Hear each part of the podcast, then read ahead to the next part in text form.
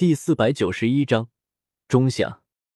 安妙仪忽然站起身来，玉体婀娜，来到一张玉桌前，将一个青铜小鼎持在手中，缓缓说道：“诸位，妙仪想请各位一观，此物有何来历？”这尊小鼎布满绿锈，上面刻印着一些鱼虫鸟兽，很是古朴，不过并没有什么神力，道纹似乎破损了。所有人神色都一动，安妙仪不可能随便拿出个东西给他们看，今夜请他们进来，多半就是为了此物。众人一一上前，全都先后观察了一遍，不过却并没有看出异常之处。当叶天秀持到手中后，心中顿时一跳，他在顶上看到了一个熟悉的印记——鬼脸。这是那个狠人留下的器物。江一飞一身白衣，尘脱俗，风神如玉，自始至终都没有说什么，直到从叶天秀手中接过小鼎后，他才神色一滞。安仙子从何处得到的小鼎？江雄果然家学策源，一定知道它代表了什么。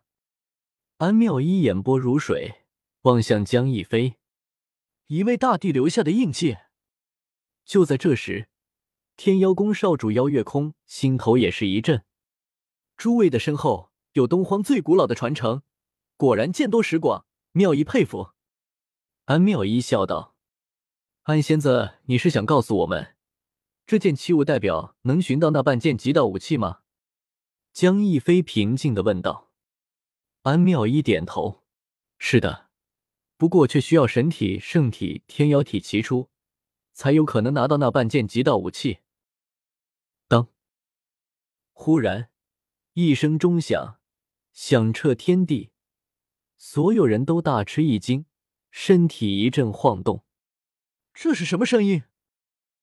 就在这一刻，整座圣城都被惊动了，黄钟大吕般的声响响遍圣城。突然江一飞变色道：“有人横渡虚空而来，进入了圣城的荒古道台上，可是唯有各大圣主才能这样做。”“生了什么？”在场的年轻人全都变色。同一时间，整座圣城都被惊动了，没有人可以平静下来。叶天秀眉头一挑，心头当时就是一震。钟声他听闻过，这辈子都难以忘记，这是紫山内部的钟声，有圣主横渡虚空。没想到这些圣主已经泄了紫山的秘密，只不过紫山的无始地经就算是圣主也拿不下来，这钟声定然是从紫山而来，钟波都随之震到了这里。紫山生了什么？各大圣主逃遁到圣城来了吗？圣城与世长存，不可追溯其源，自人族有记载以来，它就早已存在了。东荒有诸多大势力，诸圣地与荒古世家都想将它据为己有，但这却很不现实，毕竟圣城只有一座。最终诸多大势力密谈，共同行使权力，掌控此城。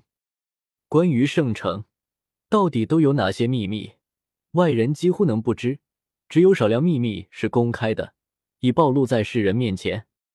荒古道台位于圣城的中心天阙，悬浮空中，这是一座宏伟的仙台，上面刻满了道纹，密密麻麻。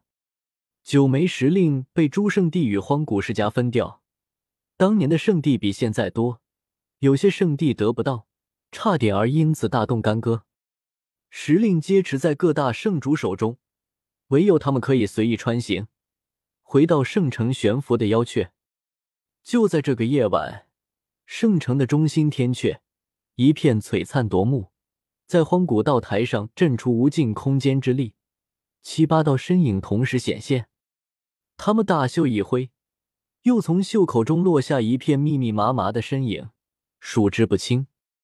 所有人都知道出大事了，七八位圣主一同穿越虚空，退到圣城天阙，这是从未有的事情。尤其是方才黄钟大吕震动天地，悠悠钟声让人灵魂皆动，连圣城都因此而共鸣，似是要崩碎。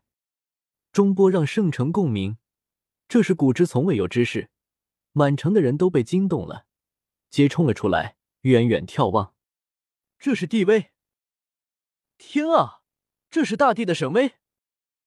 有老辈人物惊呼，纵然强大如圣主，也不可能震出这样的钟声。交友人的灵魂方才都随钟波而动。天啊，难道有古之大帝未死？这让人震惊。不对，那些大帝不可能在世上了，没有人可以活这么久远。天哪，该不会是有新的大帝出现了吧？许多人都露出不敢相信的神色，刚才那种帝威实在震撼人心。叶天秀等人自然也是快冲了出来，纵然是安妙一艳冠天下，也无法与外面呐喊的帝威相比。诸圣主出事了，一定是此山有大凶险。江逸飞略微思索了一会儿，转身骑上黄金神猴，踏月而去，白衣飘动，分外飘逸。改日再来拜访安仙子，诸位再见。声音远远的传来，黄金神猴化成一道金光，消失在湖岸边。告辞，我们也要离去了。大言语万出的圣子皆匆匆而去，各大圣主若是出世，对他们影响很大，关乎他们能否成为未来之主。妙仪恭送各位。安妙仪传音，事已至此，众人皆散，各自离去。两日后，消息终于传了出来，让人吃惊。各大圣地第一次攻打紫山，以失败告终，差一点全军覆没。江家、姬家、瑶光、瑶池皆有极道武器。那一夜，太阳神炉、龙纹鼎等四件极道武器仿品，全都被震碎，成为了齑粉。这一切都是因为一口钟，并非有真正的大帝出世。钟波一荡之下，不少高手粉碎，根本反抗不了。诸圣地与荒古世家研究紫山多日，认为此地必有古之大帝的秘密。九龙拱卫一山，这样的地势天下间几乎很难再寻到。他们想了很多方案，最终觉得深入紫山危险太大，不如合诸圣地之力，将其拦腰斩断。不曾想，因此而生出大祸。紫山未断，却引得极道神钟震动天地，钟波无物不摧，所过之处，一切都成为了齑粉。各大圣主反应迅，果断做出决定，以大神通将其余人收起，持时令横渡虚空。至于护体的极道武器仿品以及圣主兵器等皆粉碎。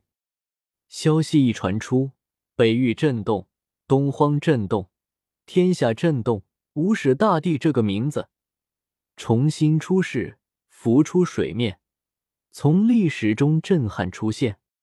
世间大多数人几乎皆不知，但世间那些古老的传承绝不会忘记这个名字。无始大帝纵横天下的年代，将古之大帝之威展现到了极致。